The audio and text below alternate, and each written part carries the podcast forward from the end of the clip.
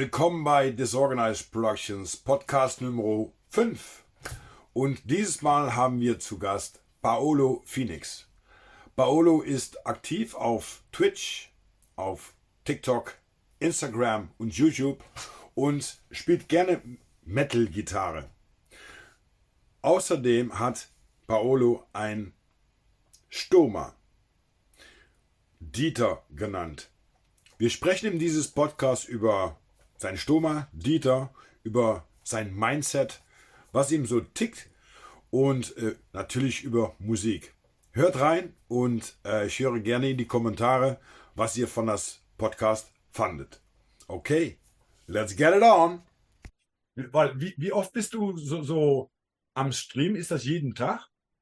Ähm, ich habe Zeiten, wo ich auch jeden Tag äh, gestreamt habe, vor allem so diese Gitarrenstreams. Äh, mittlerweile eigentlich nur so, so ein, zweimal die Woche, aber äh, ich weiß nicht. Ich habe, glaube ich, seitdem ich durch das Morbus Crohn äh, so ein paar sehr, sehr peinliche äh, Stories erlebt habe, ist, äh, als wäre die Sicherung, diese peinlich Sicherung ist rausgeflogen. Ich, mich, mir kann irgendwie nichts mehr peinlich sein. Aha. Aha. Also ich weiß, ich weiß, was peinlich ist und was nicht. Also ich würde jetzt nicht absichtlich mich zum Affen machen, aber ich sag mal so Sachen wie nervös sein, weil man vor Menschen sprechen muss, kenne ich nicht mehr. Okay. Aber das ist ja auch eine richtig gute Nachricht und ich habe mal ein bisschen reingeguckt, was ich da alles finden kann für dich über Internet. Mhm. Und ähm, ich würde erstmal die Zuschauer oder zuhören, wie, wie, wie, wie es dann auch äh, sein sollte.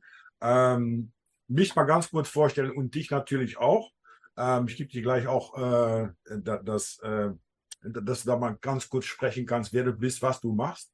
Ähm, mhm. Ich habe Paolo, ich glaube, das war von, das war noch nicht so lange, so zwei Monaten her auf TikTok gesehen, hat also richtig geil Gitarre gespielt. Ich spiele selber auch Gitarre und haben mich einfach interessiert, diese Person. Und wir sind ein bisschen in Chat geraten mit verschiedenen Dingen, mit verschiedenen Fragen, die ich gehabt habe. Und äh, Paolo hat es mir auch schön beantwortet äh, über, alles Mögliche. Und dann habe ich mir mal etwas mehr interessiert für Paolo und da habe ich auch gesehen, Morbus Crohn. Und da habe ich gedacht, ah, warte mal, ich habe selber äh, Divertikulose gehabt, auch eine Darmerkrankung.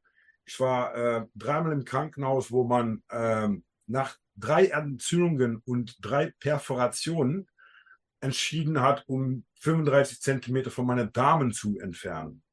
Äh, mhm. Bei Paolo ist es äh, ja noch schlimmer, kann ich schon sagen. Also da hat man wirklich den ganzen Darm entfernt oder ein Stück davon, sodass du eine, äh, äh, wie nennt man das in, in, in Deutsch, ein, eine künstliche Darm, ähm, an Darmende hast, also ein Stoma. Genau. Gehen gleich mehr darüber durch. Also ähm, dann haben wir uns getroffen über, über Instagram, aber wir haben uns ja nie äh, so, so richtig vorgestellt und gesehen. Und äh, ich mache da Podcasts über Menschen, die mich interessieren, die mich motivieren und, und auch, ähm, ähm, ja, die mich begeistern, würde ich mal sagen. Und deshalb dieses erstes deutsches Podcast mit Paolo Phoenix. Also mhm. ich gebe auch gerne jetzt mal ähm, das Wort Paolo. Ähm, wer ist Paolo Phoenix? Ja, Paolo Phoenix ist äh, quasi meine Social Media Identität, wobei die Social Media Identität eigentlich auch meine, meine richtige Identität ist. Also ich kenne viele Menschen, die bewusst äh, die Entscheidung äh, treffen, auf Social Media so eine Art Character darzustellen.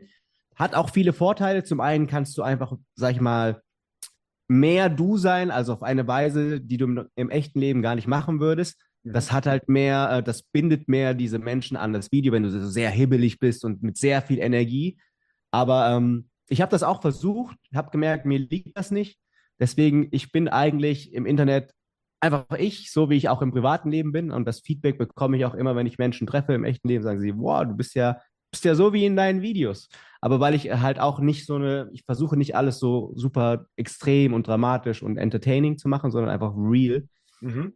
Und der Name Phoenix, ähm, ja, der ist einfach so aus der Geschichte entstanden mit äh, Morbus Crohn und dann so eigentlich alles verlieren, was für dich wichtig ist. Also ich konnte ja keine Musik mehr machen, musste mein Studium aufgeben und dann halt auch wo man denkt, okay, es geht eigentlich, kann, es kann nicht mehr gut werden, das Leben, dann halt doch wieder irgendwie was Positives draus zu machen, das ist so für mich die, die Essenz des Phönix, so einäschern und irgendwie wieder aufsteigen. Das, deswegen der Name. Richtig. Ah, das ist, das, ist gut erdacht. Das ist gut. Und ähm, ich, ich habe gesehen, dass du ähm, auch, ähm, also dein eigentlicher Name ist Paolo Adrian Heckel. Mhm. Und äh, ist Deutsch oder ist es, ähm, ich habe mir erstens gedacht, österreichisch, weil ich glaube, du hast verschiedene Roots, ne? Also Chinesisch, Peruaner. Mhm, ja. Also. genau, also mein Uropa ist aus äh, China damals nach Peru ausgewandert, aus äh, Guangzhou. Und ähm, hat dann natürlich eine Peruanerin geheiratet. Also meine Mutter ist dann halt Peruanerin mit Chinesisch.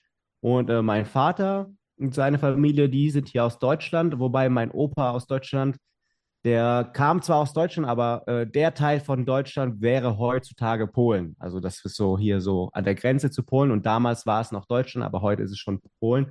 Äh, aber ich glaube, ich glaube auch, dass Heckel klingt für mich auch eher so nach einem österreichischen Nachnamen, aber sind halt alles tatsächlich dann Deutsche. Okay, okay. Und wohnst jetzt in Dortmund, ne? Ich wohne in Dortmund, ja, seit einem Jahr, so ziemlich genau ein Jahr. Ah, okay. Ist da ein bestimmter Grund für die Entscheidung, zu Dortmund, zu, zum Ruhrpott zu gehen? Ja, also es war eher so wie, wie alles in meinem Leben durch äh, Zufälle und Schicksal. Ähm, ich habe damals noch äh, in Wiesbaden gewohnt, da habe ich, glaube ich, insgesamt drei Jahre gewohnt. Und ähm, ich habe dort noch mit meiner Ex-Freundin zusammen gewohnt. Wir hatten uns dann getrennt. Und äh, ein sehr guter Freund von mir, mit dem ich auch viel Videos mache, der äh, Ricky, der wohnt in Hagen.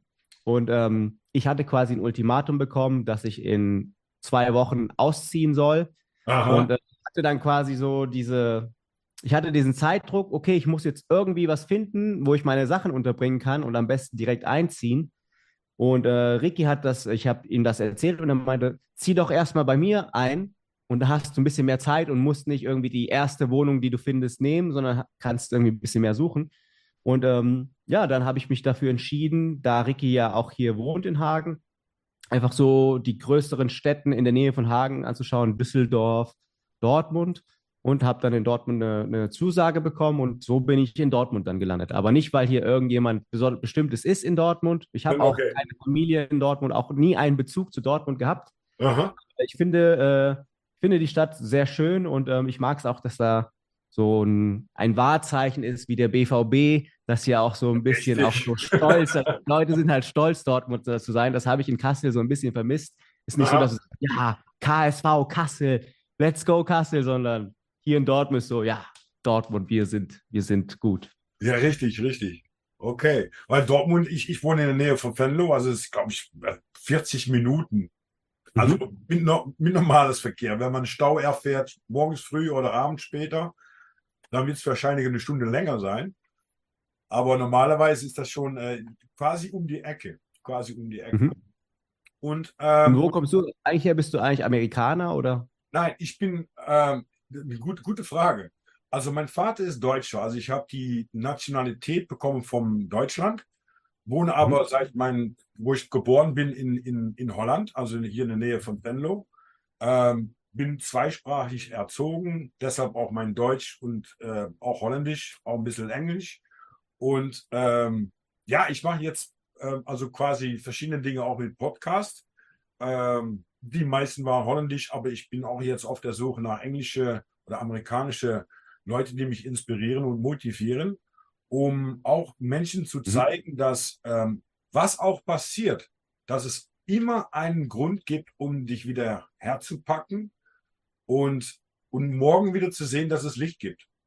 Weil ich glaube, ähm, ich, ich würde mich riesig interessieren, Paolo, wie ist es bei dir gegangen ähm, von vorher mit Morbus Crohn und bis den, den Tag, dass du auf einmal diese Di Di Diagnose bekommst und dass du auf einmal den Mindset umstellen musst von, okay, jetzt kommt, jetzt kommt die Scheiße wirklich herunter. Und jetzt muss ich mich mhm. anpassen auf das, was, was kommt. Also ich habe da nichts mehr Regie in eigene Händen. Mhm. Ja, ich bin eigentlich ein sehr schlechtes Beispiel für das Thema Mindset. Also ich habe jetzt zwar was äh, Gutes draus gemacht, und äh, würde mir hoffen, dass die Menschen so durch meine Erfahrung diesen Prozess schneller machen können. Aber das hat bei mir tatsächlich sehr lange gedauert. Also ich habe ja ähm, diese Zeit von den Symptomen bis zur Diagnose war sehr kurz, weil die kamen sehr aus dem Nichts und auch sehr, sehr heftig direkt. Also es gibt ja viele, wo die jahrelang so ein bisschen Darmprobleme haben und sich das nach und nach dann entwickelt zu der finalen Diagnose. Mhm. Bei mir war es wirklich, ich war kerngesund, Sportstudent, Fitnesstrainer, äh, super, super ähm, healthy. Und dann auf einmal ist, hat mein kompletter Darm und mein kompletter Körper rumgesponnen. Und das hat so circa zwei Monate gebraucht bis zur Diagnose. Und ähm, ich habe das erst so gar nicht wirklich akzeptiert. Also ich habe es nicht äh, verdrängt. So, ich habe schon gewusst, dass ich Morbus Crohn habe und habe das auch als meins akzeptiert. Aber ich habe nicht akzeptiert, dass das jetzt quasi äh, immer so sein wird oder mein Leben beeinflussen wird. Ich dachte, nee, nee, das, das geht von alleine weg. Aber das eine wäre ja gewesen, das so zu handeln, und dann was da alles, aber alles Mögliche in meiner Macht dafür zu tun, damit es besser wird. Mhm. Habe ich aber nicht gemacht. Ich habe einfach gesagt, nee, das muss besser werden von alleine. Aha. ich habe dann einfach quasi, äh, ja, ich habe mich einfach, sag ich mal, einfach, wenn das Leben nicht umhaut, habe ich mich umhauen lassen und lag dann auf dem Boden und habe dann, sag ich mal, so in den Himmel geguckt und gesagt, ja, irgendwie, ich muss jetzt wieder aufstehen. Also irgendjemand muss mich jetzt, muss mich jetzt aufstehen, anstatt zu sagen, ich stehe jetzt selber auf. Ja, und ja. das hat tatsächlich sehr lange bei mir gedauert. Also ich würde sagen, gute sieben Jahre lag ich quasi äh, auf dem Boden und habe nichts gemacht, außer zu leiden sozusagen. Wow, wow. Ich weiß nicht, dass ich im Krankenhaus kam. Also äh, bei mir war es so, dass ich Donnerstag, ich bin zur Arbeit gefahren. Äh, ich war damals Handelsvertreter und zwar eine Stunde weg von hier von Haus. Mhm. Ich habe Bauchschmerzen bekommen, einfach normale Bauchschmerzen und habe hab meinen Manager angerufen, habe gesagt, ähm, du, ich fühle mich nicht so gut. Wenn das jetzt anhält, werde ich heute heute Mittag werde ich wahrscheinlich nach Hause fahren. Kein Problem, bla bla bla. Eine Stunde später ähm, bin ich dann, habe ich angerufen. Ich habe gesagt, ich, also ich, ich gehe fast out. Also ich muss nach Hause, um, um mich mal ganz kurz zu beruhigen. Ich gehe ins Bett. Morgen bin ich wieder da. Und meine Freundin kommt da, also damals meine Freundin kommt nach Hause um 6 Uhr und sieht mich im Bett liegen und sagt, sag mal, da, das ist nicht gut, wie du da so liegst. Also komplett zusammen. Und sagte, vielleicht wäre es besser, wenn du morgen mal ganz kurz in, äh, zum Arzt gehst. Und er hat gesagt, ah, mache ich eh nicht. Typisch, typisch. Frauen sagen immer, geht zum Arzt und ein Mann sagt, ah. Äh, richtig, richtig. Bei mir ist es auch so, wenn ich einen Splitter habe, schreie ich Mord und Brand, gehe ich tot, hörst mich gar nicht. Also dann, ich schluck alles rein. Aber ähm, ich bin dann, freitags bin ich zum, zum Arzt gegangen, obwohl meine Schmerzen weniger waren. Blutuntersuchung, äh, Urin, alles Mögliche. Und dann, eine halbe Stunde später kam das Telefonat, du musst jetzt am Krankenhaus meine Freundin angerufen, ich gehe mal kurz zum Krankenhaus und ähm, ja, wahrscheinlich bin ich eine halbe Stunde wieder draußen, ich bekomme Penicillin oder was und auch, dann bin ich wieder zurück. Nein, ich komme zu dir und wir gehen zusammen. Und das war auch gut, weil ähm, dann war auch fast direkt nach äh, anderthalb Stunden oder sowas, zwei Stunden Untersuchung, ähm, Diagnose Divertikulitis. Und ich weiß noch, dass ich im Krankenhaus war und ich habe nur gelächelt und, und, positiv, wie ich bin. Und meine Freundin hat gesagt, weißt du überhaupt, was du hast? Und ich habe gesagt, etwas, was ich nicht aussprechen kann und was ich nicht buchstäblich hintereinander setzen kann. Also keine Ahnung. Dann habe ich mir abends mal ganz kurz reingelesen und dann ist es so ganz langsam gedämmert reingekommen, oh, warte mal, das ist jetzt nicht gut. Und ich war noch immer Sex, Drugs und Rock'n'Roll, aber dann jetzt auf eine andere Art und Weise. Du sagst gerade, du hast immer Fitness gemacht, immer sportlich. Ähm, Ernährung war ja, war ja auch e-, etwas. Man weiß ja von Morbus Crohn und auch mit Divertikulose nicht, was jetzt die Anlage ist, um diese Krankheit zu bekommen oder dass es sich durchentwickelt, dass es problematisch wird. Ähm, weil du ernährst dich jetzt anders als vorher oder? Ja, also ich habe davor halt ähm, viel Fitness gemacht und ich habe auch immer sehr extrem gegessen. Also ich habe sehr viel Fleisch gegessen und ähm, sehr viel Eiweißshakes und äh, das würde ich heute gar nicht mehr. Also gerade so viel Fleisch geht bei mir auch nicht gut. Ich merke, es geht mir tatsächlich am besten, wenn ich ähm, leicht esse. Also ähm, Tofu geht sehr gut, Reis geht sehr gut, Kartoffeln geht sehr gut, äh, Fisch geht auch gut, mhm. aber so Sachen wie so äh, Hackfleisch oder so dickes Steak, ich kann das essen, aber ich merke, dass äh, mein Körper mag das nicht. Und so Milchprodukte fasse ich gar nicht mehr an, weil so Milch oder äh, so Vollmilch, Joghurt und so, das äh, ist ganz, ganz schlecht für mich. Wir sind ja auch keine Kinder mehr. Also wir sind, glaube ich, das einzige Tier in der Welt, was noch Milch trinkt von einem anderes Tier. Mhm. Und ich, ich muss auch ehrlich sagen, also ich glaube, jeder ist äh, laktoseintolerant. Und ich merke dass, also ich mag Käse, ich bin Holländer. Ähm, ich mag Käse, aber äh, zum Beispiel Schokolade bin ich richtig, also richtig geil Schokolade, aber manchmal merke ich schon, okay, das war jetzt eine Tafel zu viel wahrscheinlich, mhm. weil dann der Körper sich dann meldet. Und gut, dass du das jetzt auch sagst mit zum Beispiel Fleisch. Du kannst es essen, aber du merkst, dass dein Körper, nicht dein Stummer, also dein Stummer fängt ja das auf, was rauskommt aber mhm. dein Körper funktioniert nicht gut oder ähm, hat da bestimmte Nachwehen, wenn du bestimmte Ernährung isst. Ja, definitiv.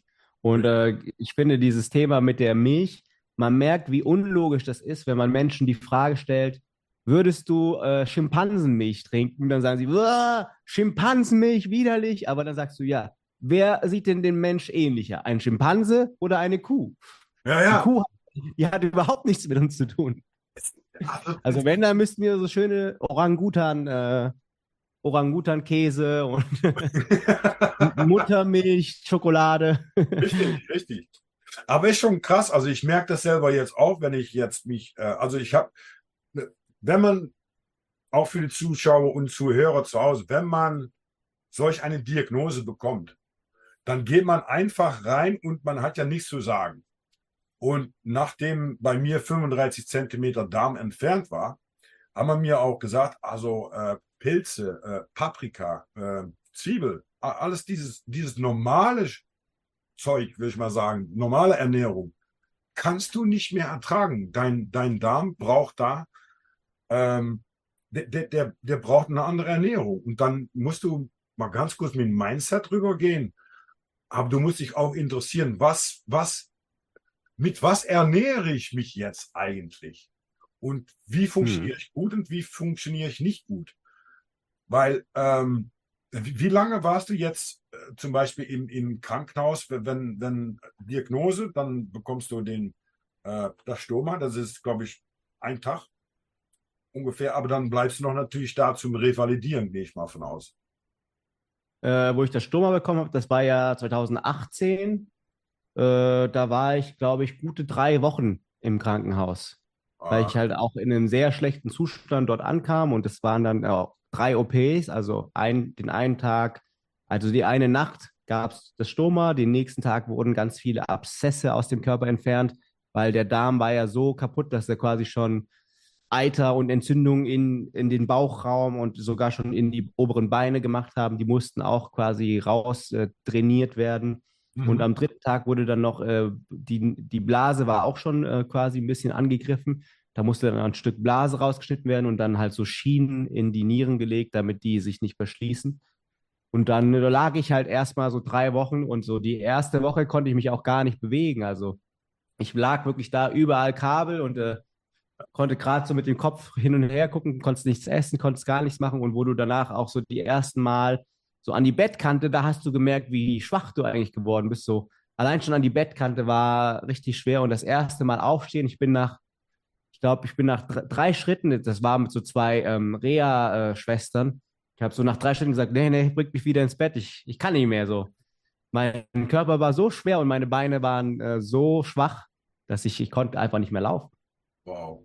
Ja, ich habe ein Foto von dir gesehen. Ich glaube, das war kurz vor der OP. Ah, du warst 53 Kilo, glaube ich, ne? Ja, ich glaube 52 Kilo, das eins, äh, wo ich mit Winde so ganz, ganz dünn da bin, ja, ja. Ja, das ist schon krass. Hast du dich, hast du dich Gedanken gemacht, wo du die Diagnose bekommen hast, dass du vielleicht nicht mehr erwachen wirst? Mm, äh, bei der OP meinst du jetzt? Ja. Mm, nee, ich hatte da eigentlich ein ganz gutes Gefühl. Also ich hatte halt nicht mehr viel zu verlieren, weil mein Leben war, ich habe ja nichts mehr Schönes gemacht, sondern nur noch wirklich äh, äh, gelitten jeden Tag. Mhm. Das heißt, äh, ich habe mir gedacht, ja, es hilft jetzt vielleicht. Ich habe auch nicht gedacht, dass mir irgendwas passiert. Aber hätte ich gedacht, ah, ich könnte ja sterben, dann hätte ich gedacht, ja, so viel verpasse ich jetzt auch nicht. Also ist ja fast schon äh, die Get out of jail for free. ja, ja, richtig, richtig. Ich muss euch ehrlich gestatten, dass ich äh, meine Freundin, die haben mir ein paar Mal gesagt, Rob, mach nicht so viel Scherze über dasjenige, was du hast. Und ich habe gesagt, wenn ich nicht mehr lachen kann, wenn ich, wenn ich nicht mehr das Leben wie ein Scherz sehe, dann, dann geht's, dann geht's runter. Ja, sehe ich auch. Und äh, ich weiß, ich war in Wuppertal, wo man mich äh, operiert hat, wo die OP äh, war. Und ich musste den ersten Tag schon aus dem Bett und laufen. Und ich bin oh. über den Gang gelaufen und ich weiß noch, dass ich jeden Tag richtig viel Schmerzen hätte. Und äh, mhm. habe das auch angegeben und man hat natürlich eine, so, so, eine, so eine Opiumpumpe, alles Mögliche drauf und dran. Und dann ähm, am Freitag kommt so ein, so, so ein Bruder und sagt zu mir, ja, Herr Nölken, das irgendwie stimmt da was nicht. Wir machen mal ganz kurz eine, so eine, ähm, ah, wie nennen wir das, äh, äh, eine Echo, Echoskopie. Mhm. Das gemacht, ähm, der sagte, alles sieht gut aus. Also es, es, ist nicht verloren bei der OP, es ist nicht, dass es äh, schlimm ist. Bin dann runtergegangen, da hat er meine Daten äh, geguckt und hat er mal ganz gut nochmal runtergeguckt, dann nochmal geguckt, guckt mir nochmal an und sagt, Sie sind 1,85 Meter, ne? Ja. 80 äh, Kilogramm. Ja, damals schon. Ich war mit 96, war ich schon mal da. 96 mhm. Kilogramm. Und er sagte, Sie bekommen viel zu wenig Medikamenten. Also ich habe etwas für ihn. Ein schöner holländischer roter Lakritz, das war äh, äh, Morphin. Mhm. Das habe ich auch durchgeschlagen und dann habe ich auch normal laufen können. Und ähm, das Schicksal, das ich selber gemacht habe, war, ich kam zu Hause, ich habe mir dann ein bisschen die Ruhe genommen. Ich war auch in 2018 operiert, im November, ähm, also Ende November. Und im Januar war ich wieder bei meinem Geschäft dabei, um ähm, Handelsvertreter zu sein. Und mhm. das, hat, das hat sich dann ein Jahr danach result, resultierten Burnout.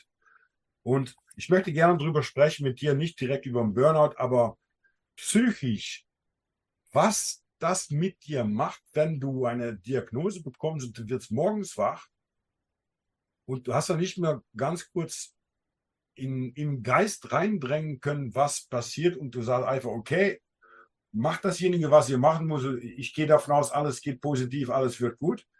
Aber wie du dann wieder, ich würde mal sagen, dein Leben zurücknimmst?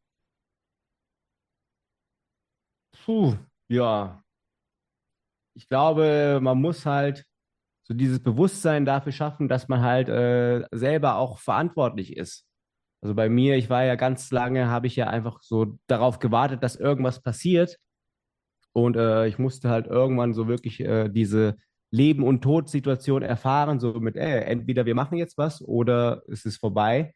Und das war so dieses, dieses Wachwerden von, oh, okay, äh, ich will ja eigentlich gar nicht sterben. Das heißt, ich muss ja jetzt auch was tun. Zum einen die OP, aber nach der OP auch selber was tun, damit ich auch eine gewisse Lebensqualität habe.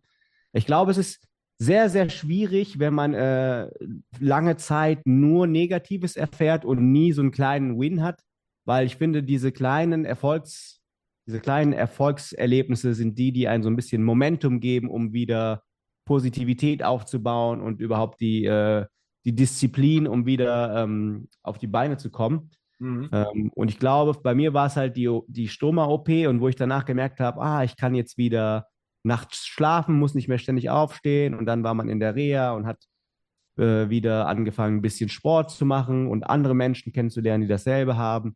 Und dann hast du dich halt immer mehr, du hast halt irgendwann gelernt, ah, desto mehr ich selber mache, desto besser geht es mir. Mhm. Und dann äh, war das quasi verstanden. Aber bis ich das quasi verstanden habe, war das irgendwie wie so in so einer Dauerschleife von, der, jeder Tag war gleich, aber man hat nie wirklich was versucht, was anders ist als das, was man jeden Tag gemacht hat. Und zwar einfach nur essen, schlafen und äh, im Bett liegen. Mhm. Und das, äh, ich glaube, ich glaube, entweder man äh, lernt das von anderen oder man braucht wirklich diesen ganz harten Jetzt oder nie Moment. Richtig. Diese Disziplin, die man irgendwie nicht normalerweise nicht hätte, aber auf einmal kommt die, kommt die um die Ecke, weil man muss, man hat ja auch keine Chance. Ne? Also, weil man da, okay, sagt, äh, Ernährung, alles fein, Doktor, aber ich mache da mein eigenes Ding, dann, ja, dann wird es wahrscheinlich so sein, dass man manchmal nicht mehr erwacht. Das, das ist, und ich merke auch, dass zum Beispiel jetzt, äh, die OP ist jetzt fünf Jahren, sechs Jahren her, aber Trotzdem merke ich jetzt noch, wenn ich äh, etwas verkehrt gegessen habe wahrscheinlich und ich bekomme ein bisschen Bauchschmerz in diese Region hier, dann bekomme ich auch diesen mentalen, ja, Angst, Angst schon. Also äh, ne, bloß nicht wieder so etwas oder nicht, dass es jetzt kaputt ist, weil äh, es kann ja, ich habe damals zu hören bekommen, wenn ich freitags nicht im Krankenhaus war, war ich Samstag nicht mehr da, weil mein Körper sich selber also vergiftet hat genau bei, bei dir wahrscheinlich, mit, mit, mit ne? wenn, wenn alles aus dem Darm in deinen Körper geht, ja, das dauert nicht lange, bis der Körper sagt, jetzt ist Schluss, Ende. Ja, Sepsis und dann vorbei. Geht schnell. Und ich habe auch gelesen, ein Interview von dir, es gibt 55.000 Kinder und Jugendliche, die betroffen sind mit CED, also äh, Darmkrankheit. Und das sind Darmwand, oder Darmschleimhaut entzündet ist. Mhm. Und das ist schon allerdings viel. Ne? Also wenn man sieht, 55.000 Jugendliche, weil wo ich in ein Krankenhaus kam, das erste Mal hier in Holland, ähm, da kam ich auf eine Abteilung, wo, also ich war der Jüngste. Ich, ich war äh, innerhalb, ich war 45, glaube ich, 44, 55, äh, 45. Und ähm, dann haben sie sich wirklich erstaunt, dass es so ein Jugendlicher reingebracht wurde, weil normalerweise sind es ältere Leute. Aber wo ich das Interview gelesen habe und 55.000 Kinder und Jugendliche damit betroffen sind, ähm, möchte da gerne mehr drüber sprechen. Wir haben gerade drüber gesprochen, über Milch, aber unsere Ernährung in unsere, in unsere Welt, was es so gibt, ob das jetzt mhm. beim Supermarkt ist oder man geht aus essen, äh, wie viel Scheiße fressen wir, sodass wir innerhalb von Monaten oder Jahren eine Diagnostisierung bekommen, dass unser Körper einfach sagt, Schluss bis hier und nicht weiter. Mhm. Wie siehst ja, du das? Kann man ja auch ganz gut sehen anhand der Menschen, die vor 20 Jahren Morbus Crohn oder Colitis hatten und jetzt, also der, die Prozentzahlen äh, steigen ja sehr, sehr schnell und es sind auch immer mehr junge Leute. Ich glaube, das hängt schon äh, zum einen äh, damit zusammen, dass wir auch einfach jetzt mehr Stress als Gesellschaft haben. Also es ist alles schneller und ähm, so vor 20 oder 30 oder 50 Jahren konntest du ja mit einem Gehalt vom äh, Mann äh, ein Haus haben, ein Auto und eine Familie ernähren. Und jetzt hast du quasi mit zwei Gehältern, kommt man so gerade so äh, manche Familien über die Runden. Äh, aber natürlich auch, dass das Essen auch immer mehr ja, immer mehr äh, hyperproduziert ist und ähm, die Nährstoffe immer mehr rausgenommen werden, ist alles schon fertig. Ähm, man rennt mal eben sich einen Döner holen oder zu McDonalds mhm. oder in der Pause holt man sich äh, irgendwie einen Schokoriegel. Und äh, wir essen ja ganz anders, als man es noch vor 50 Jahren getan hätte. So viel, viel Essen erkennst du, du erkennst ja gar nicht mehr, was es eigentlich sein soll. Mhm. Wenn du jetzt irgendwie so ein so ein Hanuta siehst, das hat ja nichts mit Milch und Haselnüssen und äh, Kakao zu tun, sondern das ist halt so, eine, so ein Frankenstein-Ding. Ja. äh, ja. Viele Menschen, dadurch, dass es halt auch so lecker ist, also ich liebe ja solche Sachen auch, Aha. greift man halt gerade in so, wenn man sich nicht viel mit Gesundheit und auch mit Ernährung beschäftigt, dann greift man halt zu dem, was eben da ist und man denkt immer, ja, ich krieg das nicht, das, solche Krankheiten kriegen andere, ich nicht. Aha. bis man sie halt kriegt. ich bin unüberwindlich. Ich werde, genau. ich werde nie sterben. Und dann auf einmal kommt, aber. Jeder denkt immer, dass es einen nicht erwischt, bis es einen erwischt. Ja. Stehst du jetzt auch anders mit dem Mindset im Leben als bevor? Ja. Bist du dich mehr davon bewusst, dass es, dass man, dass man ein Enddatum hat? Ja, also man befasst sich schon mehr mit dem Thema äh, Leben und äh, die Endlichkeit des Lebens. Also ich glaube, gerade, ähm, oh, ich mache mal kurz hier die Gardine zu. Ich glaube, gerade so als junger Mensch, der gesund ist, äh, man hat nicht so wirklich das Gefühl, dass das Leben endlich ist, weil man hat unendliche Energie und äh, du kannst Freitag, Samstag, Sonntag saufen gehen, schläfst Sonntag abends und Montag kannst du wieder arbeiten gehen. Mhm. Du, ja, das wird jetzt für immer so sein. Und auch äh, immer, wenn Menschen einen sagen, ja, nee, das wird, also mit 40, da ist das anders. Ah, bei mir doch nicht. Und ja. Ähm, ja, man befasst sich deutlich mehr damit und ich finde auch, ich bin deutlich vorsichtiger geworden mit den Dingen, die ich mache und auch ich versuche so ich versuche schon, so wie du sagst, auch noch Spaß am Leben zu haben und dieses äh, Sex, Drugs und Rock'n'Roll, also Konzerte und äh, auch mal hier ein Bier trinken oder auch mal was Tolles mit meiner Freundin machen. Aber man guckt schon bei allen immer so, wie viel ist zu viel Spaß? Also, ähm, und äh, da muss man halt so jeder für sich finden, was, was tut mir eigentlich noch gut.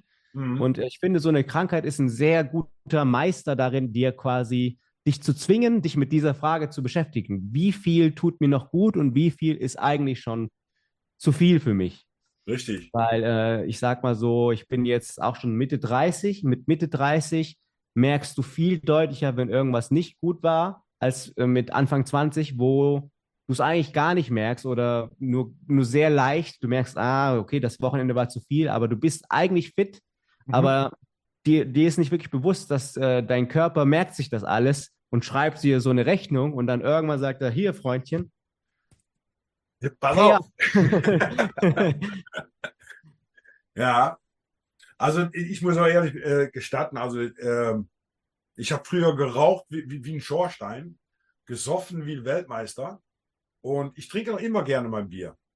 Aber die Art und Weise ist kommt also so etwas von anders. Ähm, ich weiß, okay, Bier, Alkohol ist, ist eins der groß, die größten Drogen, die gestattet werden hier in diese, äh, in diese Welt.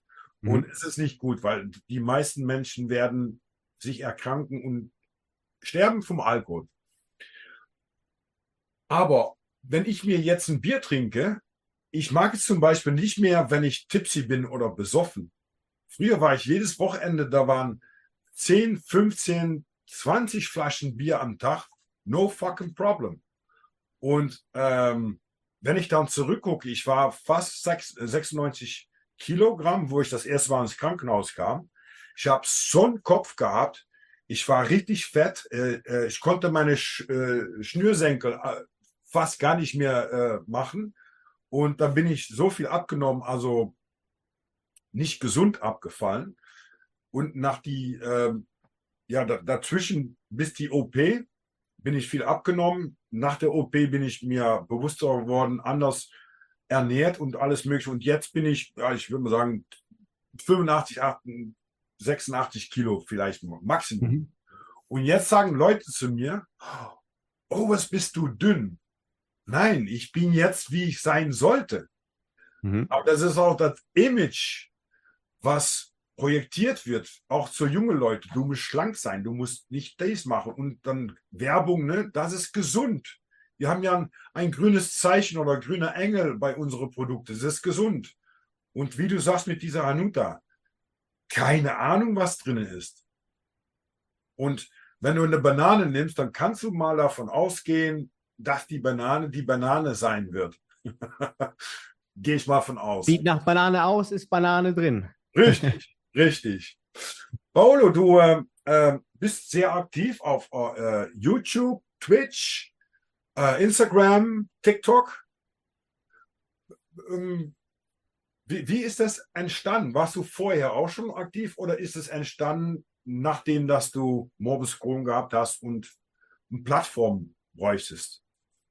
Hm, also ich habe eigentlich schon immer gerne Videos gemacht. Das fing so an, wo ich so 14, 15 war damals habe ich viel äh, Jackass geguckt und dann äh, wollte ich auch eine Kamera haben und mit meinen Freunden äh, so Stunts drehen. Aha. Dann habe ich äh, einen Sommer lang auf meinen Vater eingeredet, ah, schenk mir bitte eine Kamera, ich filme dann ganz viele Tierdokus und äh, ganz sinnvolle Sachen. Und der wusste natürlich, dass das nicht so sein würde, hat dann aber auch nachgegeben und mir die Kamera geschenkt, dann zu Weihnachten.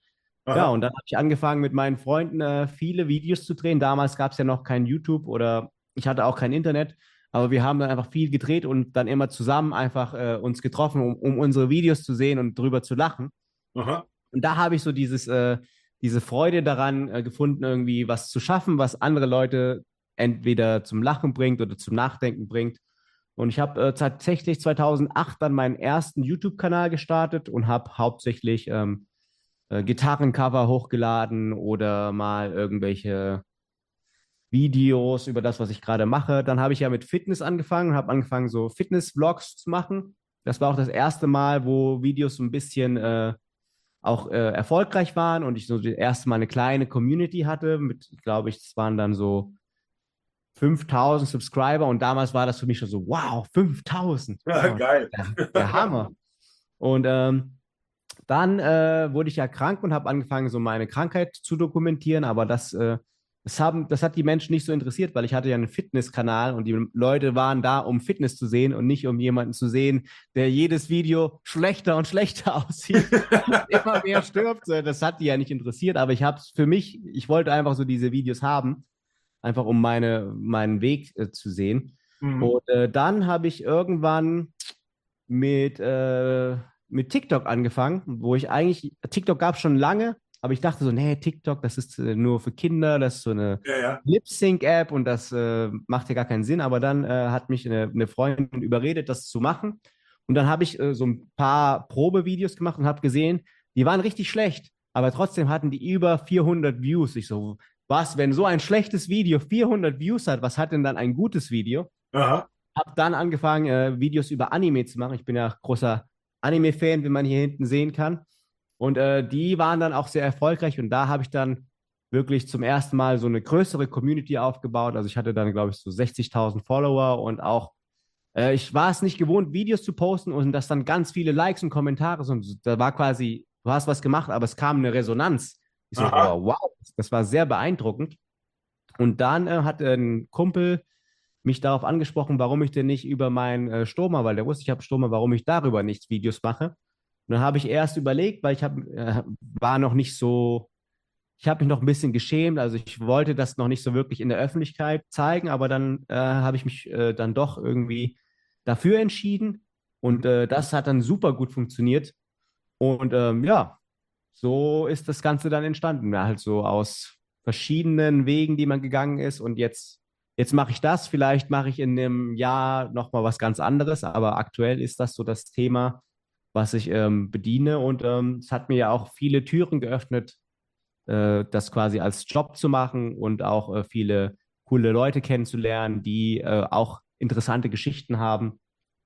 Und ja, ich finde, es ist eine sehr, ein sehr dankbares Thema, weil du halt den Menschen wirklich hilfst mit den Videos. Es ist jetzt mhm. nicht, dass du einfach den Leuten irgendwie eine Krypto- Krypto-Scam verkaufst, sondern du versuchst ja wirklich den Leuten irgendwie eine Angst zu nehmen, die da ist und äh, wirst dafür halt auch noch irgendwie, sag ich mal, von äh, Kooperationspartnern bezahlt. Also ich glaube, Win-Win-Win-Situation. Okay, cool. Also du, du, machst jetzt auch beruflich, würde ich mir sagen, dann auch das jetzt, was du jetzt machst. Genau, das ist jetzt mein Hauptberuf. Also ich habe bis okay, vor cool. zwei Monaten noch in einer Marketingagentur gearbeitet, aber nur drei Tage die Woche. Mhm. Jetzt mache ich nur noch das. Okay, cool. Das ist, glaube ich, auch ein bisschen Traum, der, der man nicht weiß, dass man den hat, der auskommt, oder? Ja, also natürlich, ähm, sobald man anfängt, irgendwie ein bisschen erfolgreich auf Social Media zu sein, ich glaube, jeder, der sich damit befasst, hat so ein bisschen den Traum, das Vollzeit zu machen, weil es ist halt schön, äh, so deine eigenen Sachen zu verwirklichen und nicht äh, für jemanden zu arbeiten, was auch ganz schön sein kann. Mhm. Ähm, aber es ist tatsächlich so, es ist zwar sehr schön, aber ich glaube, ähm, hätte ich damals gewusst, wie viel Eigenverantwortung und wie viel Arbeit das auch ist, dann hätte ich das trotzdem machen wollen. Aber dann hätte ich viel realistischer gesehen, dass es gar nicht so idyllisch ist, wie man sich vorstellt. So, ja, ich, ich wache jeden Tag um eins auf und dann dann mache ich so mal eben ein Video und dann streame ich, äh, spiele ich eine Stunde lang Videospiele und dann habe ich 10.000 Euro. Ja. Sondern du musst halt permanent dich mit äh, der Arbeit quasi beschäftigen und wenn du nicht gerade Videos machst, dann denkst du über Videos nach, die du machen ja. musst und äh, das ist dann quasi ein Fulltime-Job, der sich durch dein ganzes Leben zieht. Ähm, ich würde es trotzdem immer wieder machen, mhm. aber du musst halt ähm, dir bewusst sein, dass es halt viel Eigenverantwortung ist und dass du halt auch einen gewissen ein gewisses Maß an äh, Privatsphäre auch aufgibst. Also die ja, Menschen. Immer, also, immer da, ne? In, genau. In, in ein eigenes Raum. Viele wissen halt über dich Bescheid und wissen, was du machst und wo du bist. Und äh, das mhm. ist ja auch der Sinn von Social Media, aber manchmal ist es auch ein bisschen, also es ist nicht schlimm, aber es ist schon manchmal ein bisschen äh, befremdlich, wenn du irgendwie in der Bahn bist und dann sitzt dir jemand gegenüber und du siehst die ganze Zeit, dass die Person so auf ihr Handy guckt, so. Und sich quasi überlegt, das ist doch der. Und ähm, wenn die Person herkommt und Hallo sagt, ist es, nicht schlimm, ist es nicht schlimm. Aber wenn du dann einfach so eine halbe Stunde lang immer wieder beobachtet wirst, dann ja, ist schon ein bisschen. Manchmal will ich dann selber hingehen und sagen, hey, ja, ich bin's. Ja, ja, ja, richtig. Oh, das Komische ist auch, wenn, wenn, wenn Leute, ähm, äh, Menschen, die etwas berühmter sind, begegnen, äh, die gehen davon aus, dass die, dass die, also du wirst erkannt, aber du kennst ja die Person nicht, die dich erkennt. Ne? Also mhm. das ist schon mal sehr krass, dass man angesprochen wird, angelabert wird, auf, auf, auf welche Art und Weise dann auch, und dass man erstmal sagt, wer bist du? Ich, ich habe keine Ahnung. Ja, das, das ist ja das, das Faszinierende an so parasozialen äh, Beziehungen ist ja, die Person, die dich anspricht, hat das Gefühl, dich zu kennen, weil sie dich schon sehr oft auf Videos gesehen hat und sich quasi mit dir befasst. Und sie, ihr ist es vielleicht nicht bewusst, aber sie glaubt, also sie hat das Gefühl, dass du sie auch kennst, weil mhm. man hat ja schon so viel Zeit zusammen verbracht über die Videos, aber die Realität ist, du hast keine Ahnung, wer das ist. Richtig. Aber ähm, in der Regel ist es eigentlich immer schön. Ich hatte jetzt, glaube ich, noch nie in Person eine, eine Person, die mich angesprochen hat, die unfreundlich war oder die ankam und sagte, hey, bist du ein Wichser oder sowas. Also ja, es, richtig. Es okay. gibt zwar in, in, den Kommentaren gibt es schon äh, öfters mal Leute, die einen beleidigen, aber in Person hat das eigentlich noch nie jemand gemacht.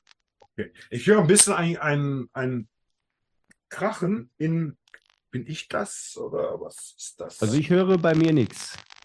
Okay, dann kann es sein, dass es bei mir ist. Mal gucken, ob mein Mikro noch eingestellt Ja, ist eingestorben. Okay, jetzt ist es auch weg auf einmal. Okay, hm. gehen einfach weiter. Aber schon krass, ne, dass man von einer äh, Person, ohne dass Menschen dich erkennen, auf einmal zu so einem so ein Hype ist oder, oder dass man überhaupt erkennt wird. Ne? Und das ist schon mal etwas, was natürlich auch etwas macht, weil ähm, nicht jeder wird mit etwas Positives erkennt. Ne? Es gibt ja auch Leute, die, die machen ein schönes Video auf TikTok und bekommen nur Scheißdokumentation oder äh, Kommentare von, ey, äh, wer bist denn du, bla bla bla bla bla. Mhm. Und das kostet natürlich Energie. Und ähm, am liebsten werden wir Licht und Positivität in dieser Welt bringen, weil äh, es gibt genug Dinge, die, die man sich damit erfassen kann. Und ähm, bin mal gespannt. Wie, wie lange spielst du jetzt schon Gitarre? Mm, 19 Jahre, seitdem ich 15 bin. Okay. Und hast du selber angelernt oder hast du damals gesagt, okay, ich will Metallica oder welche Band zum Beispiel haben dich richtig begeistert, dass du gesagt hast, ich möchte gerne Gitarre spielen? Äh, das war tatsächlich hier, ich habe hier noch das äh, Razor Blade Tattoo von Dimebag Daryl von Pantera. Okay, cool. Er war, glaube ich, so der Hauptgrund, warum ich äh, Gitarre spielen wollte. Aber die eigentliche Geschichte ist, ähm, ich war in der neunten Klasse und äh, wir hatten einen neuen Schüler aus Brasilien und das war so der Vinicius. Ähm, der war ein ganz normaler Typ, also der war nicht sehr auffällig, der war nicht hässlich, aber auch nicht super hübsch. Das war so ein normaler Mensch. Und äh, einen Tag hat er dann seine Gitarre dabei gehabt.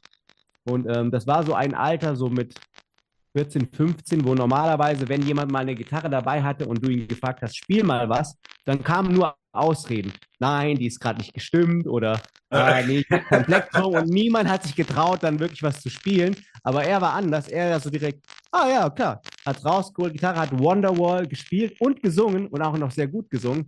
Und ich habe gesehen, wie die Blicke von all den Frauen sich in drei Sekunden komplett verändert haben. Hast du mir gedacht. Ich, ich dachte mir so, was ist das für eine Zauberei, die hier gerade passiert? Ja, ja. Äh, ich war ja noch nicht mit ihm befreundet, aber es hat mich sehr beeindruckt. Und dann habe ich irgendwann, äh, ich habe damals viel Skateboard gefahren, habe ich ihn in der Stadt getroffen. Und dann haben wir uns angefreundet und dann habe ich ihn gefragt, ob er mir ein paar Akkorde beibringen kann. Und äh, habe dann gemerkt, äh, weil ein Kumpel von mir hat auch angefangen. Mhm. Und nach einem Monat war ich deutlich besser als er. Und habe ich gedacht, hey, vielleicht bin ich ja gar nicht mal so schlecht in diesen Musiksachen. Und dann äh, habe ich einfach immer weitergemacht und nie aufgehört. Also ich habe dann immer mit, mit Tabs mir halt Songs äh, angeschaut und dann damals noch äh, mit CDs immer die CD angemacht, zurückgespult und abgespielt. Ja, ja, ja, ich habe mir so ein Metallica-Liederbuch geholt, das Black Album, habe versucht, die Lieder zu lernen. Und so hat man dann langsam äh, gelernt. Aber mittlerweile gibt es ja so geile äh, Online-Schulen, die du machen kannst oder äh, Songster, wo du mit den Songs dazu spielen kannst. Also es mhm so geile Möglichkeiten mittlerweile. Also ich beneide jeden, der jetzt mit Gitarre spielen anfängt, weil der hat richtig coole Möglichkeiten, ohne einen Lehrer sehr, sehr gut lernen zu können. Richtig. Also ich weiß jetzt in, in der Zeit, wo es äh, die, diesen äh, äh, Scandamanic äh, war, also, also vor, vor in 2019, wo wir mehr Zeit hätten, um mit uns selber zu verbringen, äh, ich habe einfach YouTube angeguckt und ich habe äh, Ricky Biedo angeguckt, ich habe äh, Paul Davids angeguckt und wie, wie die spielen und mal, ich habe die Zeit gehabt und ich habe einfach so viel gelernt, auch von ähm, wie, wie, wie, wie, wie sitzt die Gitarre jetzt ineinander, ne? Wo, wo, wo finde ich meine Noten? Das ist ein Prozess, was ich jetzt noch immer mache und äh, ich nenne mich selber ja disorganized und das hat damit zu tun, wenn ich zum Beispiel ähm, höre, okay, du musst A, D, G, F spielen, das klappt. Wenn ich es höre, kann ich mir meinen eigenen Sound reinschmeißen. Aber wenn jemand sagt, es ist jetzt äh, Chordprogression 1, 5, äh, 3, 2, äh, dann geht es bei mir nicht so gut. Aber äh, ich habe sehr viel Freude daran, um das mal ganz kurz herauszunehmen. Okay, das ist ein A, das kann ich hier auch finden, das kann ich da auf diese Seile auch finden und dann macht einfach Spaß. Und ähm, alles Übung macht der Meister. Und mhm. ähm, wenn man Spaß an etwas hat, muss man es einfach machen. Ne? Auch wenn es jetzt, wenn jemand sagt, okay, das hört total scheiße an, ist mir egal. Ich habe ein große, großes äh, äh, Lächeln auf mein Gesicht. Äh, ich finde es gut. Und ich sage immer, ähm, äh, vor allem früher, wo ich ge gespielt habe, wo ich noch nicht so sehr gut war, äh, obwohl ich jetzt auch nicht sehr gut bin, aber ich mache einfach mein Ding, was ich so mache. Ähm, habe einfach gesagt, okay, 80 Prozent ist scheiße und 10 Prozent ist genial und die anderen 10, ja, die kann man so, so ja, ist Geschmackssache wahrscheinlich. Mhm. Aber mir geht es um die 10 Prozent, dass ich so einfach fühle, ey, das hört sich gut an. Und ich habe mich letztens habe ich gelacht und ähm, ich war ganz alleine zu Hause, wo ich, wo ich hier bin.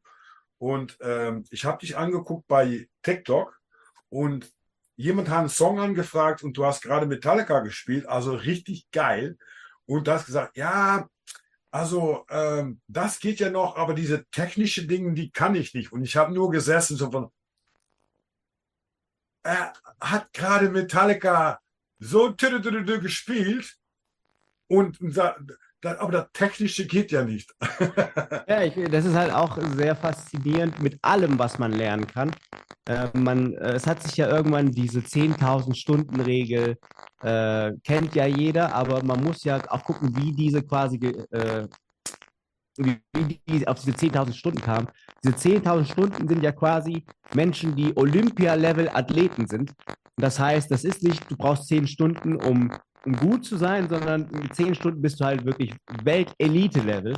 Und ähm, wenn du quasi Menschen so sagst, ja, um, um irgendwas gut zu können, 10.000 Stunden, dann hört er direkt 10.000 Stunden und sagt, okay, ciao. Ich habe keine 10.000 Stunden, mache ich nicht.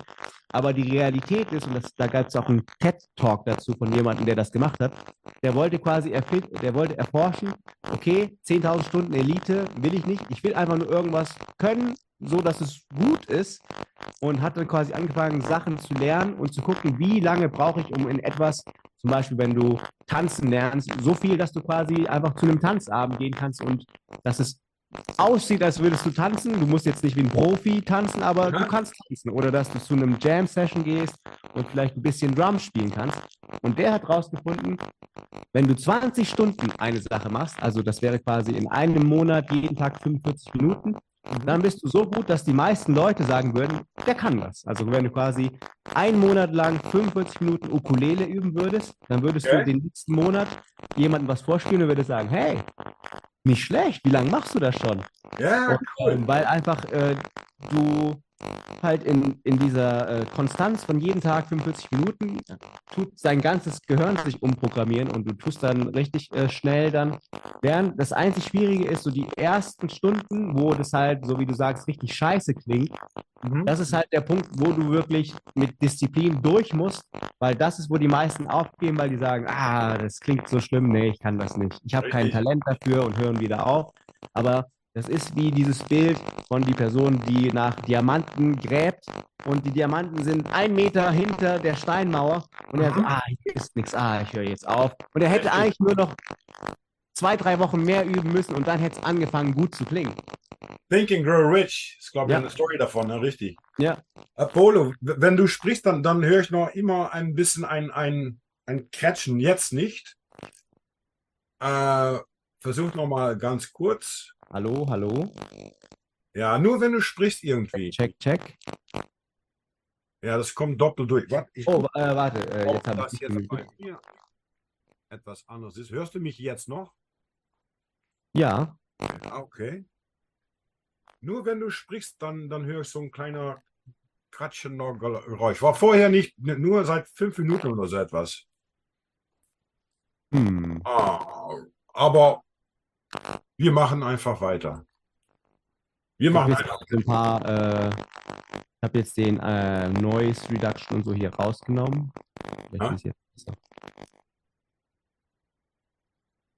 Ich habe vorher gedacht, wo du ein bisschen mit, mit, mit, mit dem Stuhl gewackelt hast, dass vielleicht daran liegt, dass vielleicht ein Kabelbruch oder sowas, aber vorher war es ja nicht. Hm, komisch. Nee, eigentlich habe ich nichts verändert. Du hörst dich ja selber auch gut jetzt im Kopfhörer, ja. ne? Ja, ich habe mich aber, also die ganze Zeit, bei mir war kein Kraxen oder so. Okay, okay. Mach einfach weiter. Weiter, weiter geht's. Ähm, was ist jetzt eins der Personen, wo du von denkst und dann, ähm, ich würde mal sagen, musikmäßig, wo du sagst von, das, das finde ich geil zum Hören, das ist eins der Vorbilder, die ich habe. Äh, so möchte ich mich gerne äh, profilieren oder das ist einfach ein Vorbild, wo ich von sage, okay, das ist, das ist etwas, was mich äh, interessiert. Hm, ich glaube, so ein musikalisches Vorbild. Hm. Ich habe halt viele Gitarristen, die ich sehr cool finde, die ich aber nicht als Vorbilder sehe, weil die halt schon super so technisch auf dem Level sind, wo ich sage, ich will gar nicht so viel üben. Also ich habe die Zeit nicht, ich habe auch keine Lust, jeden Tag acht Stunden Gitarre zu spielen, um dahin zu kommen. Aber ich habe da sehr großen Respekt dafür. Zum Beispiel Tim Hansen und Scott LePage von Polyphia. Hm? Die finde ich sehr, sehr, äh, sehr, sehr interessant. Oder auch äh, Dan Sugarman von äh, Ice Nine Kills. Der spielt auch super, super geil Gitarre. Der so, du würdest, wenn du Ice Nine Kills hörst, gar nicht groß mitkriegen, wie komplex die Gitarre ist, die er spielt, weil halt der Gesang eine sehr, eine sehr äh, tragende Rolle in den Songs hat. Also der Gesang ist sehr präsent und die Gitarre ist ein bisschen in einem, im zweiten Grund, aber wenn du dir die, die, Let, äh, die Playthroughs von Baron Sugarman von Ice Nine Kills anschaust, wo es nur die Gitarre und die Drums zu hören gibt, da sagst du, wow, wie kann man so viele Details da reinbauen in so einen ja, Metal-Song? Ja. Und das ist sehr, sehr geil. Also Dan Sugarman, äh, Matt Tiffy von Trivium und halt die zwei Jungs von Polyphia finde ich sehr, sehr geil. Okay, cool, cool. Und äh, ich, ich habe letztens wohl, äh, ich war zufälligerweise, ich habe dann Bericht bekommen, dass du auf Twitch dabei warst, zusammen mit deiner Freundin. Das war, glaube ich, Freitag. Ich war dann. Ja, wir haben äh, ein bisschen getestet mit dem neuen Setup hier. Ja, richtig, richtig. Und ähm, äh, Freund von mir, der hat einen komplett anderen äh, Musikgeschmack und manchmal kommen wir ein bisschen zusammen. Und was wir dann leidenschaftlich gerne machen, ist so von, ey, hör mal das an und hör mal das an. Und das ist von, das ist wirklich vom Punk bis zum Pop, bis zum Metal, Death Metal, äh, Klassik, Deutsch, ist egal. Und ähm, ich fand das Video so geil von Igor und hab dir dann mhm. gesagt, hör das mal an. Aber das ist auch technisch so hoch, das ist fast Metal Jazz, würde ich mal fast sagen. So, Ja, ja. Und geil, und dann so ein Video dabei und äh, wir amüsieren uns dann immer mit einem Bierchen und mit äh, ein bisschen Lagerfeuer dabei und dann wird ein bisschen Musik reingehört und manchmal ist man ein bisschen enttäuscht und manchmal sagt man, ey, wow, wieder eine Perle von der musikalischen Art. So entdeckt man manchmal Bands, die man sonst nie gehört hätte und dann auf einmal ist man ein super Fan. So zum Beispiel, ich war ja jetzt äh, bei Nova Rock und äh, meine Freundin meinte, wir müssen uns Avatar anschauen. Die sind sehr gut und ein Freund von mir aus Mallorca meinte auch zu mir schon davor, du musst die Avatar ansehen, das ist die beste Liveband, die ich je gesehen habe. Ich habe mir noch nie einen Song von denen angehört, ich bin zum Konzert und das war wirklich äh, unglaublich. Also es war so gut, dass ich das, äh, es war, es war fast unmöglich, sich die anzuschauen, ohne zum Avatar-Fan zu werden, weil die einen so mitgerissen haben. Das war Okay. Die ganz toll. Ich habe den Namen schon mal ein paar Mal gehört, aber ich habe noch nicht mehr, noch nicht reingehört, will ich mal sagen. Also Avatar, wenn du die irgendwie live sehen kannst, mach's, weil das ist ganz, ganz großes Kino. Okay, okay. Und ähm, du warst ja auch auf, ähm, ah, wie hieß das Festival zum Beispiel? Ähm, Download? Nee, Äh, ich war Rock am Ring, Full Rock am. Ring, richtig. War das erste Mal für dich, ne? Ja, erstes Mal. Und? Ja, es ist halt ein bisschen kommerzieller als die Festivals, wo ich sonst hingehe, aber ich fand es eigentlich ganz cool und ähm, auch so diese Rap-Künstler, die ich sonst nie live sehe, fand ich auch sehr, sehr gut. Also Apache oder Contra K oder Finch, die haben schon echt auch Stimmung gemacht. Also war ich Ich, sehr beeindruckt. ich, ich mag das, wenn, also manchmal ist es den Text, manchmal ist es den Beat oder den Rhythmus und manchmal ist es alles zusammen, dass ich denke, ey, das ist nicht direkt meine Musik, die ich mir direkt reinhören möchte. Aber wenn ich es höre, denke ich, ey, wow, geiler Beat oder geiler Song oder whatever. Und ich glaube, das ist genau dasselbe mit dem Leben. Wenn du, wenn du nur sagst, nee, nee, das ist jetzt mein Dings bis hier und nicht weiter, kommt man auch nicht weiter. Aber wenn man alle Türen öffnet und sagt, okay, lass mal reinkommen, was da reinkommt und ähm, dann einfach gucken, was ist, was passiert. Das, das ist dasjenige, was, was, ja, was am meisten bringt, würde ich mal sagen. Mhm. Wie war denn deine, oh, wie, wie hat deine Umgebung, Freunde, Familie darüber ähm, reagiert, wo, wo du auf einmal äh, Morbus Crohn dann äh, gehabt hast? Äh, eigentlich alle sehr Oh, wa- warte, jetzt ist noch schlimmer mit dieses Kretschen. Oh, warte, ich glaube, ich habe hier was äh, verändert. Moment. Hallo? Ja, Besser? besser. Ah. Ist ein bisschen da, aber ist besser. Und ich gucke mal ganz kurz, wo ich jetzt hier. Ja, das ist jetzt einmal frei. Vielleicht das hier.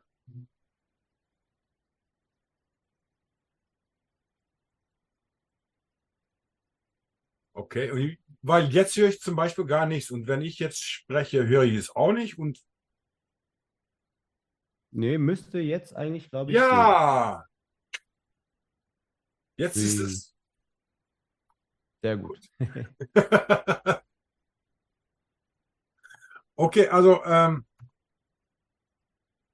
also deine Familie hat, hat, hat, ähm, hat positiv reagiert, oder wie, wie sagt man das? Nicht positiv reagiert, aber die haben das einfach, Ja, die waren halt immer da und haben immer versucht zu helfen.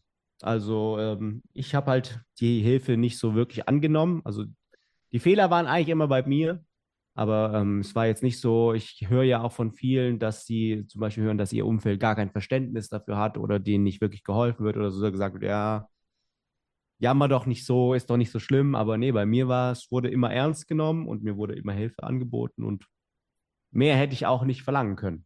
okay, das ist gut. Also Unterstützung braucht man sowieso, auch wenn man natürlich selber durch so eine Situation durchgeht und, und äh, Freunde, Familie, die haben ja nicht direkt Ahnung, was passiert. Oder wenn sie sich mal reinlesen, dann, dann haben sie bestimmte Gedanken, oh mein Gott, was passiert. Mhm. Und ähm, ich weiß noch, dass, dass, dass, wo ich zur Arbeit zurückging, dass mein Chef gesagt hat, ja, also so problematisch ist das oder gar nicht, was du da hast. Ich sag, hast du dich mal reingelesen, was da sich abspielt und was da passiert mit meinem Körper? und was da für eine Operation bevorsteht. Und ob ich überhaupt noch vielleicht über eine Woche, drei Wochen, vier Wochen oder was dann auch da bin. Weil ich habe da genau wie du wahrscheinlich zwei oder drei Zettel, also A4, eine kleine Unterschrift, was alles passieren kann, äh, bevor, äh, in der Operation, Operation und danach. Mhm. Und äh, dann bekomme ich schon ein paar Gedanken, dass man denkt, okay, ich hoffe, den Engel, den ich hier habe oder an der linken Seite, dass der mit mir mitfliegt in dieses Abenteuer. du, ähm, du hast auch eine Band gespielt. Mhm. Welche Band war das? Habt ihr auch damals aufgetreten und so? Ja, ja, ich habe jetzt ein paar Bands gehabt, aber die letzte, die ich hatte, die hieß Blessed with Rage. Wir Blessed haben äh, so Rage. Metalcore gemacht, also so ein bisschen Richtung Asking Alexandria. Okay. So ein bisschen elektronisch, aber halt schon Metalcore mit so ein bisschen Dance-Parts. Und heutzutage nicht mehr in einer Band? Einfach. Ich würde gerne, aber ich äh, kenne, also die Leute, mit denen ich gerne zusammenspielen würde, wohnen irgendwo in Spanien oder in Stuttgart und äh, die sind quasi, Location ist schon äh, nicht gegeben und äh, dann habe ich einfach nicht die Motivation und die Lust, irgendwie eine neue Band zu starten, Songs zu schreiben, weil das frisst sehr, sehr viel Zeit.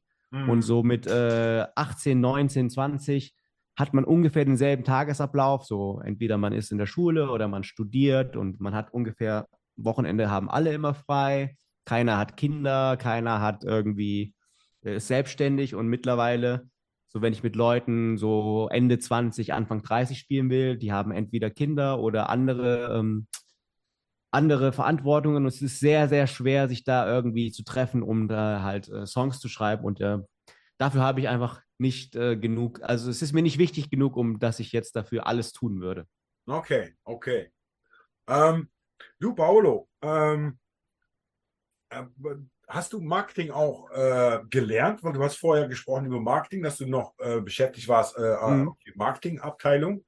Ist das, also, was du immer beruflich gemacht hast oder bist du da reingerollt? Ich bin da mehr oder weniger reingerollt. Also ich habe eigentlich ähm, Tourismus, Verwaltung, Ausbildung gemacht. Da war zwar Marketing auch ein, ein Teil davon, aber es war jetzt nicht eine Marketing-Ausbildung. Aber äh, die haben bei Facebook Leute gesucht, die halt Deutsch, Englisch, äh, Spanisch konnten. Mhm. Und dadurch bin ich quasi dann nach Portugal gezogen und so reingerutscht in dieses Social Media Ding. Und von dort aus konntest du einfach immer darüber, dass du bei Facebook warst, wurdest du immer ganz gerne auch für andere Jobs dann angenommen. Okay. Und sobald du irgendwie drei, zwei, drei Jahre Erfahrung im Social Media oder Marketing oder Werbeagentur hast, dann nimmt dich auch jede Werbeagentur, weil die sagen, ja, der, ob er aus, ob er den Abschluss hat oder nicht, er hat es ja drei Jahre gemacht und äh, irgendwas wird er schon können. Da haben wir wieder diese 10.000 Stunden reingespielt. Genau. Dann wird er wahrscheinlich den Trick kennen. Ja. ähm, wie, wie, viele Sprachen sprichst du?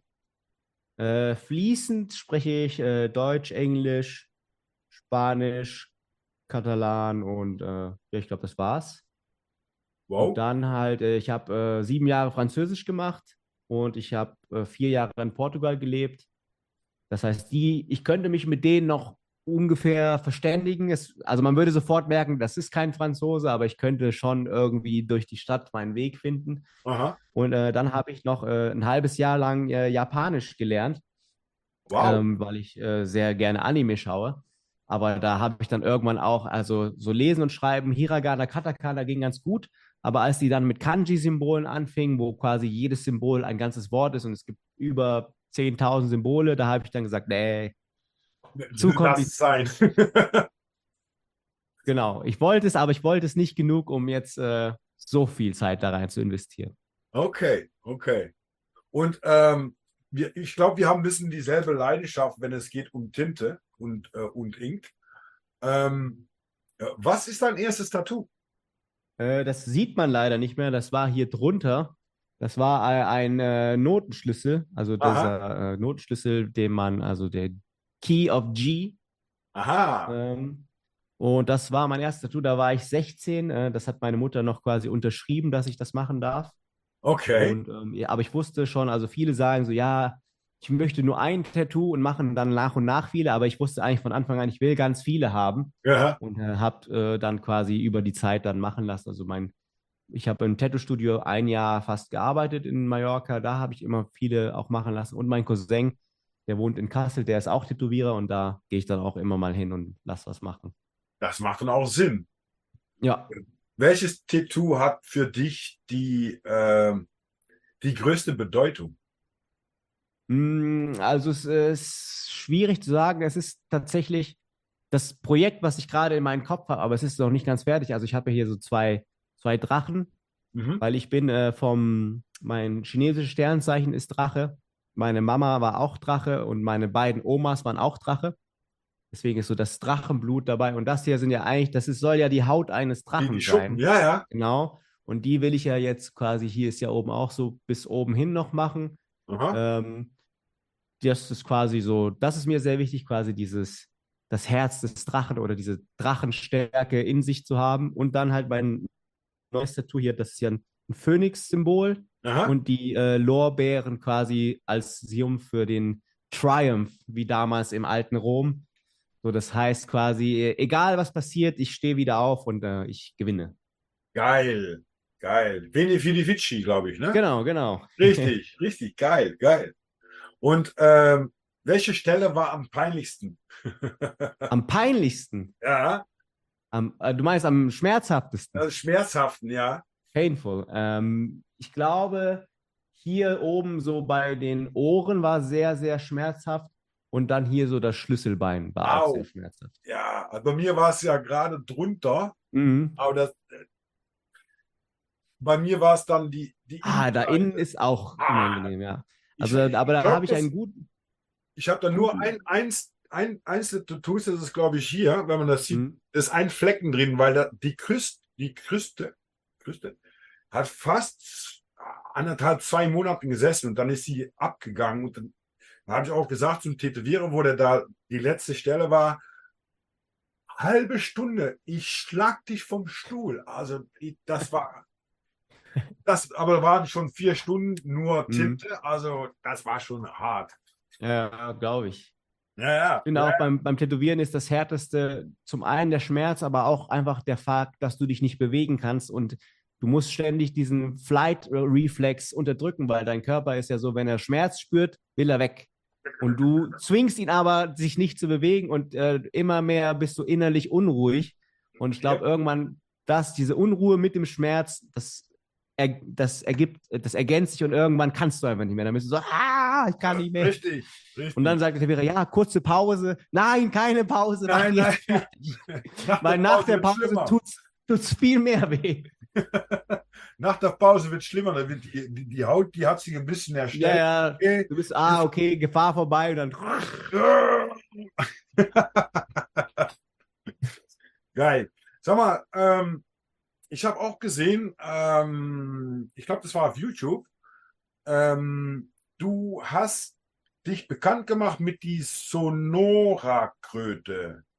5 mhm. MEO DMT. Warte. Hier habe ich die. Aha. Die Sonora-Kröte.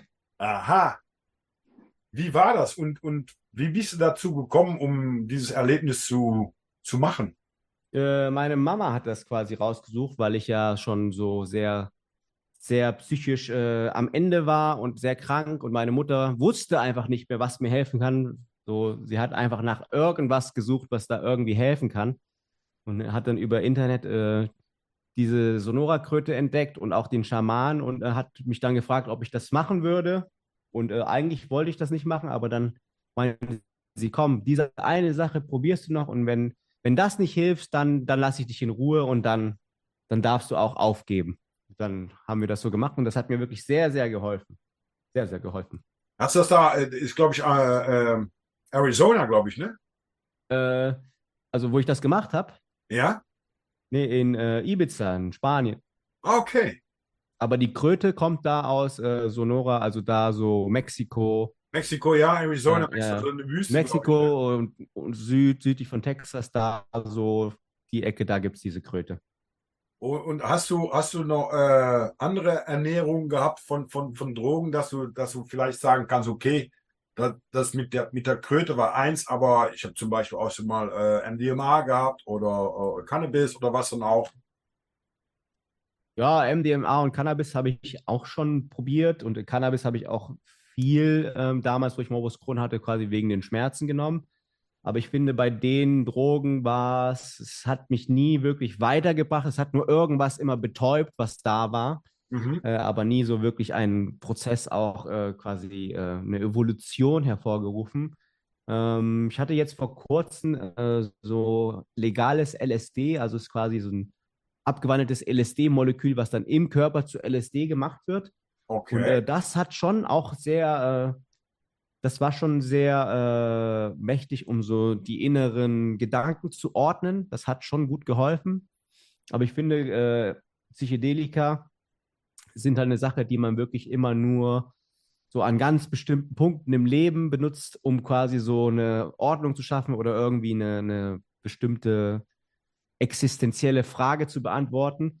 Ähm, ich sehe aber bei vielen Menschen, die so in dieser Psychedelika-Welt sind, äh, dass ganz viele sich dann daran quasi so festklammern und das dann ständig machen, weil sie irgendwie das gar nicht, also sie machen das Psychedelika und anstatt dann danach die Arbeit zu machen, von dem, was Psychedelika dir gesagt hast, du machen musst, machen sie einfach immer wieder Psychedelika, weil sie eigentlich nur, die, sie wollen eigentlich nur immer wieder diesen Rausch und die Illusion, dass sie gerade sich weiterentwickeln mhm. und in Wirklichkeit ist es immer nur Rausch und Rausch und Rausch, aber im echten Leben passiert nichts mit ihnen. Nein, nein, richtig.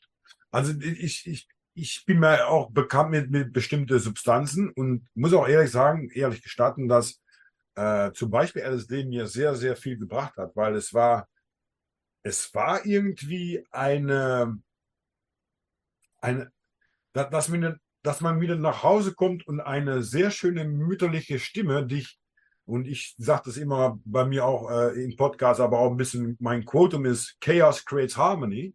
Und wenn du, wie du gesagt hast, viele Gedanken im Kopf hast und du bekommst sie nicht auf der Reihe, dann könnte es, wenn man sich psychisch und auch ähm, physik gut genug fühlt, kann es etwas bringen, dass man die Gedanken besser äh, sortieren kann und dass man ja, auch etwas auch. mit mitbekommt, dass man, äh, wie du sagst, Hausarbeit hast, um, ähm, um dein Leben wieder so zu gestalten, wie, wie man es dich angegeben hat. Okay, versuch diesmal oder versuch das mal. Mhm. Und ähm, ich, ich glaube, es ist auch etwas, was, ähm, äh, wir haben das schon mal scherzend gesagt, wenn man die Welt ändern möchte, äh, ein paar Tropfen LSD im Wasser wird die meisten Menschen gut tun. Liebe ja, und alles Mögliche ist, ist dann da. Äh, ich würde es aber nicht empfehlen, weil man weiß ja nie, welche Menschen das da sind und dass die vielleicht verrückt werden. Ähm, okay, okay. Ähm, ich gucke mal ganz kurz, was ich alles aufgeschrieben habe. Ich habe natürlich auch ein bisschen meine eigene Haus auf, Aufgaben gemacht.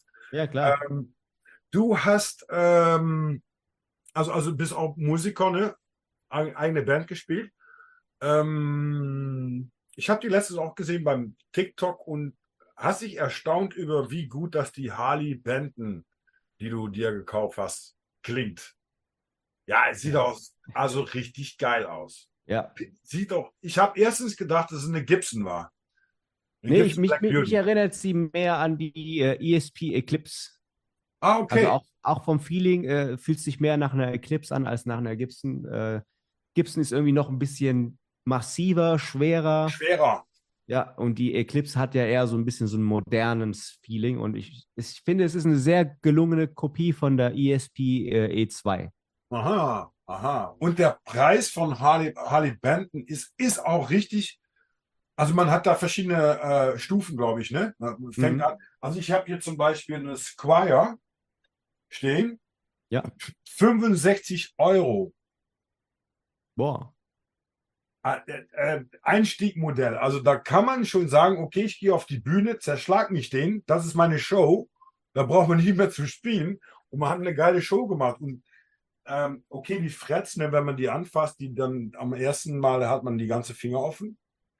Aber wenn man die ein bisschen äh, absandet oder wie man das sagt, dann, also spielt auch geil. Und wie du gesagt hast, ich erstaune mich, die Qualität, die man liefern kann für diesen Preis. Ähm, ja.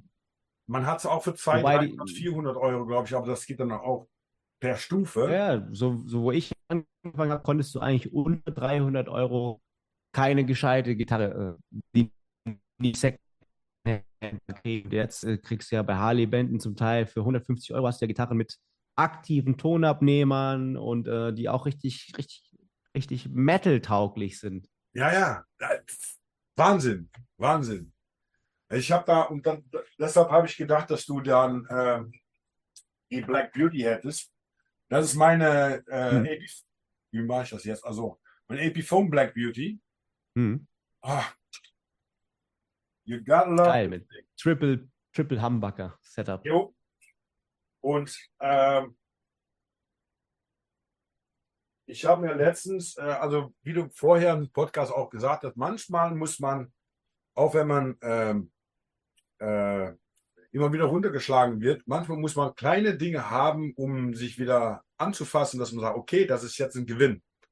Und ja. äh, vor zwei Jahren habe ich mich selbstständig gemacht und das geht mit manchmal gut, manchmal schlecht.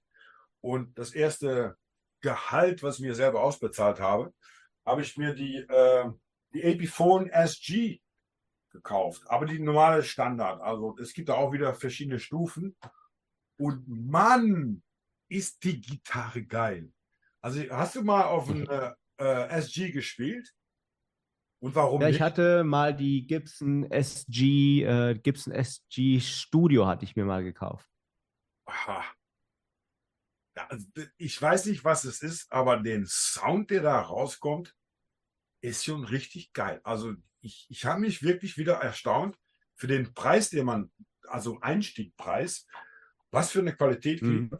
und, und welcher Sound rauskommt, ist einfach geil. Ja, ich weiß nicht, wer es nochmal gesagt hat, aber ich glaube so 80 Prozent des Sounds liegen im Verstärker und in den Händen der Person und ich würde sagen, 20 Prozent sind tatsächlich die Gitarre. Richtig.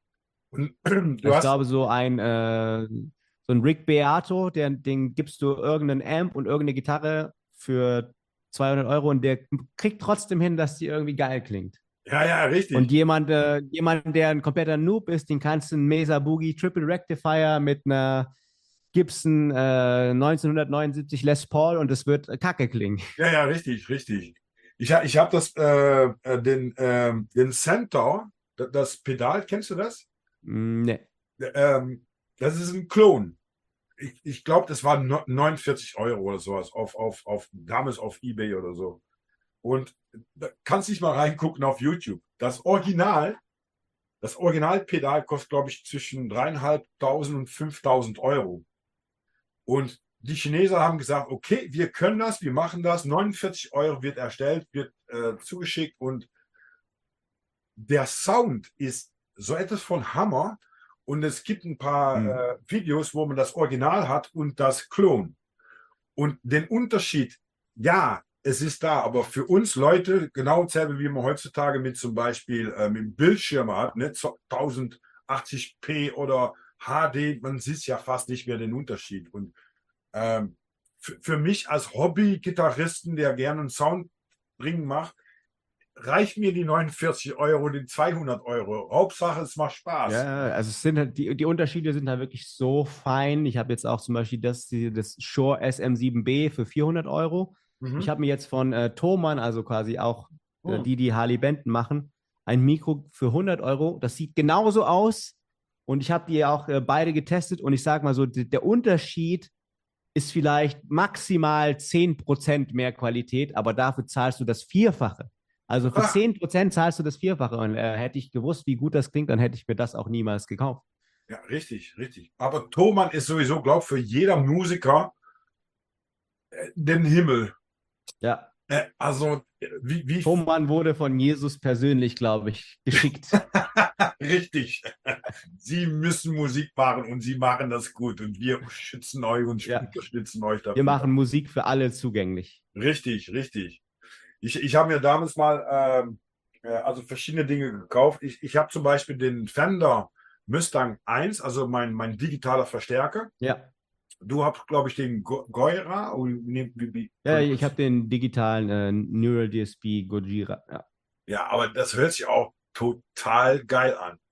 Und da haben wir nicht so eine Box. Ne? Also ich habe noch einen PV äh, Juice Verstärker, ist glaube ich 35 Kilogramm. Also ist richtig harte Arbeit, wenn du zur Probe gehst. Dann kommst du, mhm. so eine Muschis kommst du an, weil du kannst das Ding fast nicht tragen. Also das ist richtig noch mit, mit, mit, äh, mit äh, Zünd, nee, heißt das Zünd Röhren. Röhren. Richtig. Und ähm, das Ding ist geil, aber zum Mitnehmen, zum Spiel und jetzt habe ich, ich glaube, 24 digitale Presets, die man wieder einstellen kann, unterlegen. Äh, äh, Sound ist Sound. Man kann da machen, was man möchte. Du, ich habe ähm, zehn Fragen, die ich dir gerne äh, stellen möchte. Und äh, mhm. es sind einfach schnelle, kurze Fragen. Und ich übersetze mal ganz kurz in Deutsch. Okay. Ja würde ich, äh, das würde ich noch machen und dann würde ich langsam äh, den äh, nächsten Livestream starten. Okay, machen wir. Und ich, äh, ich danke dich sowieso für deine Zeit. Ja, sehr gerne. Hat Spaß gemacht. Okay, zehn Fragen. Highlights. Okay. Ja. Okay, ich feuer sie einfach ab. Deine Lieblingsfarbe? Grün. Favorite Musik? Metal. Favorites Film oder Serie? Wolf of Wall Street. Oh, geil. Favorites Buch? Uh, Lord of the Rings. Mm. Favorites äh, äh, Getränk? Malzbier. Malzbier, okay. Favorites Essen? Äh, Wilderer Fandel. Wie war das? Wilderer Fandel, das ist quasi so Spätzle mit, äh, ich glaube, Hirsch, Schwein und äh, Hähnchen und so eine Jägersoße. Das ist so ein österreichisches äh, Gericht, oh. aber es oh. ist. Ich habe es einmal in meinem Leben gegessen, aber ich werde es nie vergessen. Ah, okay. Das war so gut. Okay. Welche Kleidung tragst du am liebsten? Ähm, schwarze Skinny Jeans und ein schwarzes Band Tanktop. Ja. Äh, wo würdest du am liebsten auf Urlaub gehen? Japan. Okay. Was ist dein favorites Quote? Hm. Ah, gute Frage. Hm, es gibt so viele gute Quotes. Aber ich glaube, äh, es wäre tatsächlich, ähm, war es nochmal? Ich weiß nur, dass ich nichts weiß von Sokrates. Oh, nice. Und die letzte Frage wäre, was ist dein Lebensmotto? Puh, mein Lebensmotto. Hm.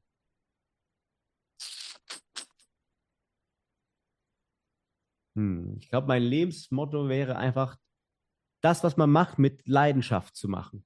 Also ob es jetzt äh, Essen ist oder Schlafen oder Drogen konsumieren oder äh, Musik hören. Äh, das, was man macht, halt auch wirklich mit Leidenschaft machen, auch die Dinge, wo die eigentlich schlecht für einen sind, weil es hat keinen Sinn, irgendwas zu machen, was, wo du denkst, das ist nicht so gut für mich und dann machst du es so mit, ja, ich mach's, aber ich habe ein schlechtes Gewissen. So, nee, wenn du machst, dann mach, dann mach richtig, mach mit ja, Herz. Gut, richtig. Dann mach mit Herz. Dann nimm die Kokainlein und mach ist in die Seele. Also ich, ich, nehme keine Drogen, aber das ist quasi die, äh, die Essenz davon. So, wenn du was machst, dann, dann mach's mit Herz. Richtig ein, ein, ein, ein schöner Satz, um abzuschließen für der. Wir haben schon fast anderthalb Stunden. Ja, äh, ich habe mich richtig gefreut. Äh, ebenso. Ich hoffe, es hat dich auch äh, richtig etwas, äh, äh dass du Spaß dran gehabt hast. Und äh, wir treffen uns sowieso auf Social Media. Und wer weiß, wenn du mal in der Nähe bist hier in Fendo, komm gerne mal vorbei. Kontaktiere mich. Und wenn ich mal in der Nähe von Dortmund bin, vielleicht können wir uns mal treffen, Bierchen trinken und ja, wer weiß, wo, wo, wo die Reise sich noch. Äh, ja, sag findet. gerne Bescheid, wenn du mal hier bist in Dortmund.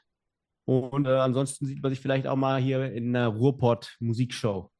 Ja, das war früher mal Ruhrpott Rodeo, war immer ein sehr geiles Konzert. Ja, ich habe das Line-Up gesehen, das ist halt sehr punk-lastig, mhm. was so gar nicht meine Musik ist, aber ich kann mir vorstellen, dass es auch ganz cool sein kann, so von den Leuten. Okay. Also, Paolo, ich bedanke mich für deine Zeit und deine Energie. Ähm, ich hoffe, die Zuschauer und die Zuhörer haben äh, etwas mehr erfahren über wer Paolo ist und was ihm tick äh, was ihm was ihn tick macht oder wie nennt man das jetzt in Deutsch? Jetzt alles, wie er tickt, wie er tickt. wie er tickt, richtig, richtig. Und ähm, ich habe mich richtig gefreut. Wir sehen uns, wir sprechen uns und äh, keep on rocking. Und schöne Grüße aus äh, den Niederlanden nach ähm, Ruhrpott, nach Dortmund. Alles klar, mach's gut, Dankeschön. Hey, danke auch. Ciao. Ciao.